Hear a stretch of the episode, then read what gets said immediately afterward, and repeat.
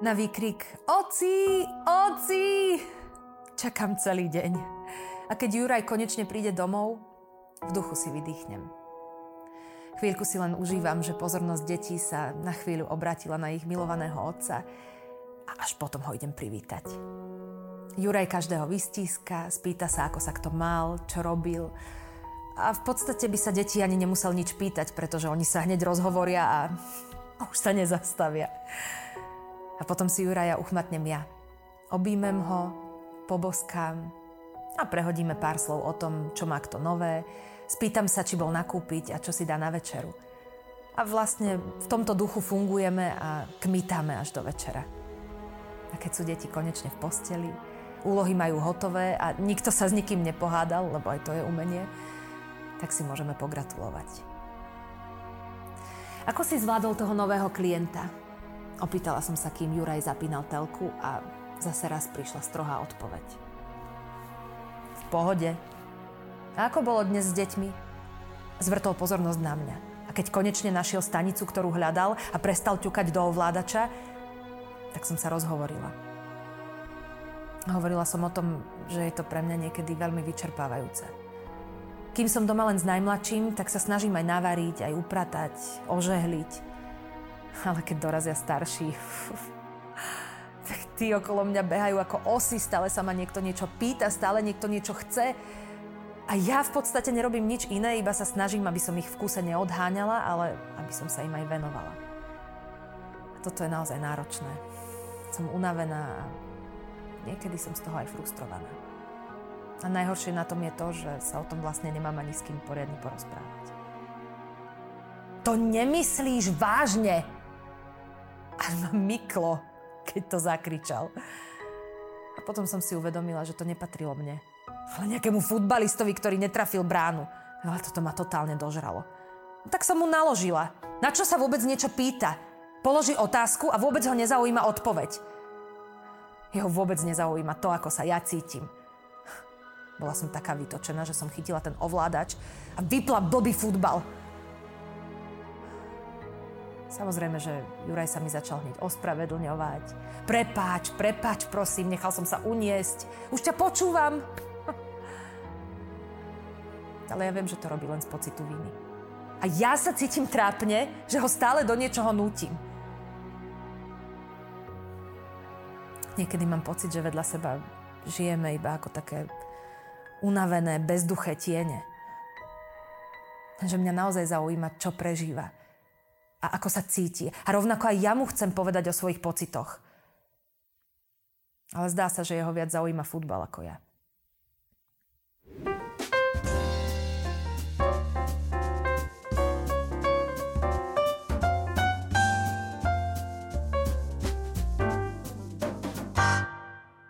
Možno tak nejako vyzerá bežný rozhovor po príchode z práce, keď sa ocitneme vedľa seba. Pár strohých informácií, trocha kritiky na ľudí okolo seba, zo pár zaujímavostí zo sveta, okomentujeme politiku, prípadne zistíme, akú známku dostali deti v škole. A keď pomedzi to náhodou položíme jednoduchú otázku, ktorá niekedy vyznie skôr ako fráza ako sa máš, zvyčajne dostaneme krátku odpoveď, napríklad dobre alebo ujde to – Záujem o nás zo strany druhého však môže byť aj úprimný. No ak na to nie sme zvyknutí, možno zareagujeme prekvapene. Prečo sa pýtaš, stalo sa niečo? Keď hovoríme o komunikácii medzi ľuďmi, ktorí sú si veľmi blízki, poznajú sa roky, či už sú to dlhoroční priatelia, alebo najmä manželia, rodičia a deti, ktorí vedú spoločný život v jednej domácnosti, vtedy je priam žiadúce nájsť si vhodný priestor a čas na to, aby sme mohli na podobné osobné otázky odpovedať naozaj pravdivo a od srdca. Hovoriť o sebe, o svojich pocitoch a vnútornom prežívaní nie je ľahké. Každý z nás má v sebe myšlienky príjemné i nepríjemné, niekedy sme plní strachov, neistoty a očakávaní. Máme plány, čo by sme chceli dosiahnuť, máme svoje sny. Poznáme však aj vnútorný svet osoby, ktorá je nám blízka? A ak áno, do akej miery? A ako veľmi nám záleží na tom, aby sme ho poznali? Pootvoriť dvere svojho vnútra pred iným si niekedy vyžaduje aj istú dávku odvahy, najmä ak sme k tomu neboli v minulosti vedení. Nuž, je to výzva. Môžeme si teraz povedať, A na čo je to vôbec dobré? Prečo by som sa mala dať druhému viac poznať a odkrývať zákutia svojho vnútra? Stať sa zraniteľnou? No určite. Nie je to vysostne moja vec, moje prežívanie? Už viac raz sme počuli, že komunikácia umožňuje budovať vzťah medzi ľuďmi. Nie každá komunikácia však upevňuje vzťah. Preto sa dnes chceme dotknúť piatich rovín komunikácie, ktoré nám pomôžu pochopiť, ako posilňovať náš vzťah. V prvej rovine komunikácie sa rozprávame o samozrejmostiach. Napríklad, kde si dal kľúče od auta. Alebo kedy bude večera. Prípadne sa opýtame deti, prečo ste ešte nevyniesli kôž? Veď som vám to povedala už dávno. Sú to bežné témy, ktoré sa opakujú v každodennej prevádzke rodiny. V tejto rovine komunikácie sa väčšinou pohybujeme aj v práci. Kolegovi povieme, dostal si môj mail, alebo aký to máme termín na dokončenie projektu a podobne. V druhej rovine sa bavíme o iných ľuďoch a o veciach. Neraz je táto hladina komunikácie prepletená aj s treťou, v ktorej vyjadrujeme svoj názor a hodnotenia.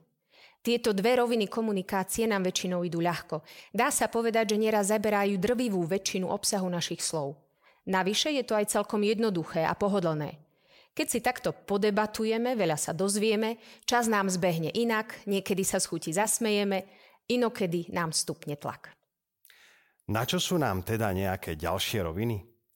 Problém je v tom, že pri takejto komunikácii sa náš vzťah klže po povrchu. Hovoríme teraz najmä o manželskom vzťahu. Vieme síce veľa o tom, čo sa udialo v práci nášho partnera, ale vieme ešte stále veľmi málo alebo aj nič o jeho pocitoch či vnútornom prežívaní.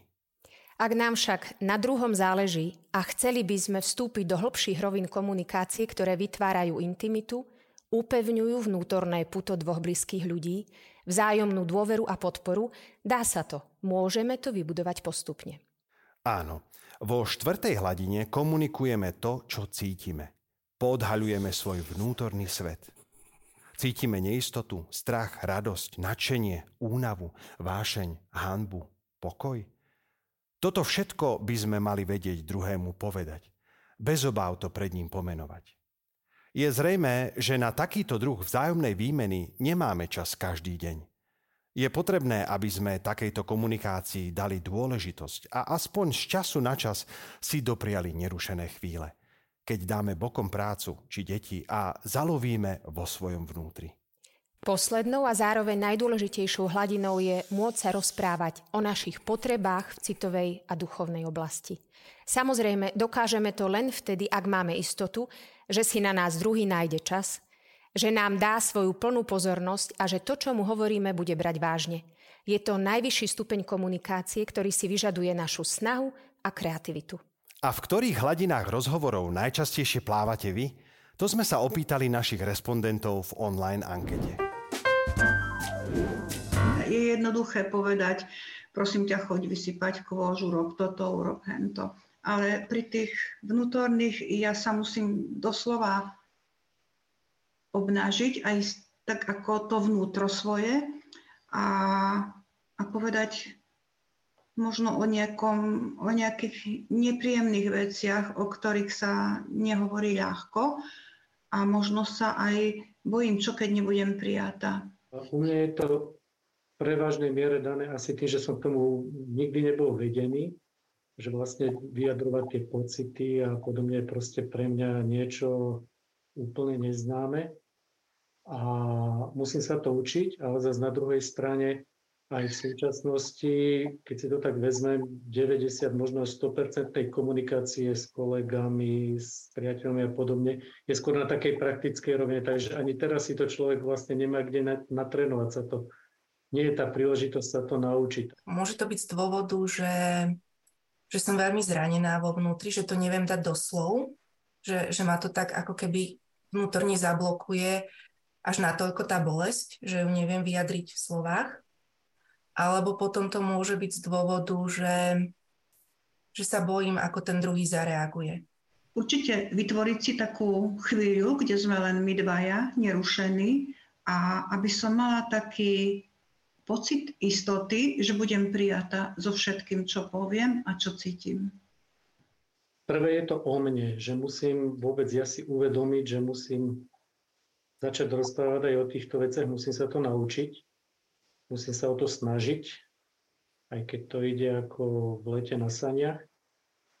A zo strany partnera asi vyslovene iba také počúvanie bez hodnotenia, bez nejakého reagovania, interpretovania svojho, aby som sa vôbec mal možnosť vymačknúť, dá sa povedať, dostať to von. Keď je určitý problém, alebo cez čo si prechádzame, a jednoducho cez to prejdeme, keď aj problém, keď si vieme odpustiť, tak vieme, že je to v poriadku. U mňa je to vtedy, keď e, ten druhý sa mi otvorí. Keď mi ten druhý povie niečo veľmi hlboké zo seba, tak vtedy cítim, že ten náš vzťah sa posunul niekam. Vtedy, keď um, dokážeme zdieľať um, veľmi dôverné uh, veci a máme spoločný zážitok alebo skúsenosť, že, um, že to zostáva dôvednou informáciou. E, mne chýba najmä komunikácia, čo sa týka pocitov, o tom, čo prežívam, Uh, ako to ja vnímam, aký som mala deň. Mm, myslím si, že medzi nami nemám takú tému, ktorú by som mohla povedať, že tak o tom sa nemôžem rozprávať. Skôr je to z mojej strany, aby som si tak vedela nájsť sama priestor a čas a chceť rozprávať o nejakých svojich vnútorných pocitoch, aby som to sama v sebe nejak nebagatelizovala, že a veď to nič také vážne nie necháme to tak. Nie v každom blízkom vzťahu dvoch ľudí sa komunikuje vo všetkých rovinách. Príčiny sú rôzne a o niektorých z nich sme hovorili aj v minulej časti našej relácie. Niekedy je to naozaj o našej povahe alebo o rodine, v ktorej sme vyrastali. No niekedy sú dôvody oveľa banálnejšie. Napríklad sa nám nechce, alebo jednoducho si na to nevytvoríme čas alebo vhodné podmienky. Hlboký rozhovor o našom vnútornom prežívaní sa dá ťažko zvládnuť medzi sporákom a gaučom v obývačke a ešte aj pri zapnutej televízii a s deťmi, ktoré sa okolo nás motajú. Zrejme mi dáte zapravdu, že k tomu je nevyhnutné tiché, príjemné prostredie, vhodný čas bez náhlenia a to v dnešnej rýchlej dobe nie je jednoduchá výzva, ale nie nemožná. Niekedy je však veľmi ťažké aj samotné rozhodnutie chcieť sa otvoriť. My chlapi môžeme mať napríklad pocit, že ak manželke povieme o svojich vnútorných pochybnostiach, obavách či neistote, že sa pred ňou tak povediac zhodíme. A potom už nevyznieme tak sebaisto, ako by sme chceli. A stávame sa zraniteľnými. A my ženy môžeme mať niekedy pocit, že nás manžel ani skutočne nepočúva a pritom by sme mu tak veľmi chceli povedať všetko, čo máme na srdci. Ponúkame vám preto aj v tejto relácii o úrovniach komunikácie zo pár typov, ako sa dá rozprávať medzi sebou aj inak. Ak sa chceme rozprávať o hlbších pocitoch a potrebách, je nutné nájsť si vhodný priestor a čas. Prekvapme svojho manžela a skúsme ho vytvoriť. Ak nemá rád prekvapenia, opýtajme sa, čo by mu vyhovovalo, aby sme sa mohli porozprávať. Napríklad namiesto klasickej otázky nezabudol si, vybavil si, Môžeme sa opýtať, čo ťa dnes najviac potešilo alebo čo ťa trápi. A potom skúsme byť trpezliví pri čakaní na odpoveď. Pokúsme sa pri najbližšom rozhovore neskákať si do reči. Dopočúvať druhého dokonca je dôležitejšie ako povedať svoj názor hneď, ako nám napadne. Skúsme venovať celú svoju pozornosť druhému. Doprajme si čas bez mobilu, televízie v pozadí, odbiehania či iných rušivých vecí. Ukážme si navzájom, že sme pre seba dôležití. Pri podobných debatách aj letmý pohľad na mobil môže pokaziť atmosféru prijatia a dôvery. Ak túžime po takýchto chvíľach a skúšali sme to, no zatiaľ bez úspechu, nevzdávajme sa. Opäť vyjadrime manželovi či manželke svoju túžbu, no nie formou výčitky. Napríklad môžeme povedať – je to pre mňa veľmi dôležité mať s tebou hlbšie rozhovory. Čo môžem urobiť preto, aby sme si našli na seba čas? Naberme na rozhovor odvahu a nebojme sa, že v očiach druhého klesneme, keď mu podhalíme svoje vnútro. Pretože ak to dokážeme, môže nás to zblížiť. Ak sa vo vašom vzťahu už snažíte o takúto komunikáciu, zrejme ste už postrehli, ako veľmi to váš vzťah obohacuje. Ak ste to zatiaľ nedokázali a vaša komunikácia je len povrchná, tak povediac prevádzková či technická, potom to môžete skúsiť inak. Pretože dá sa to aj inak. Nájsť si čas na hĺbšie rozhovor je niekedy náročné, ale naozaj dôležité. Ja viem, že Juraj nevyjadruje svoje pocity tak intenzívne ako ja, jednoducho radšej počúva, než rozpráva. Ja viem, nebude to ľahké, ale pokúsim sa popracovať na svojej trpezlivosti. Náš vzťah mi za to stojí.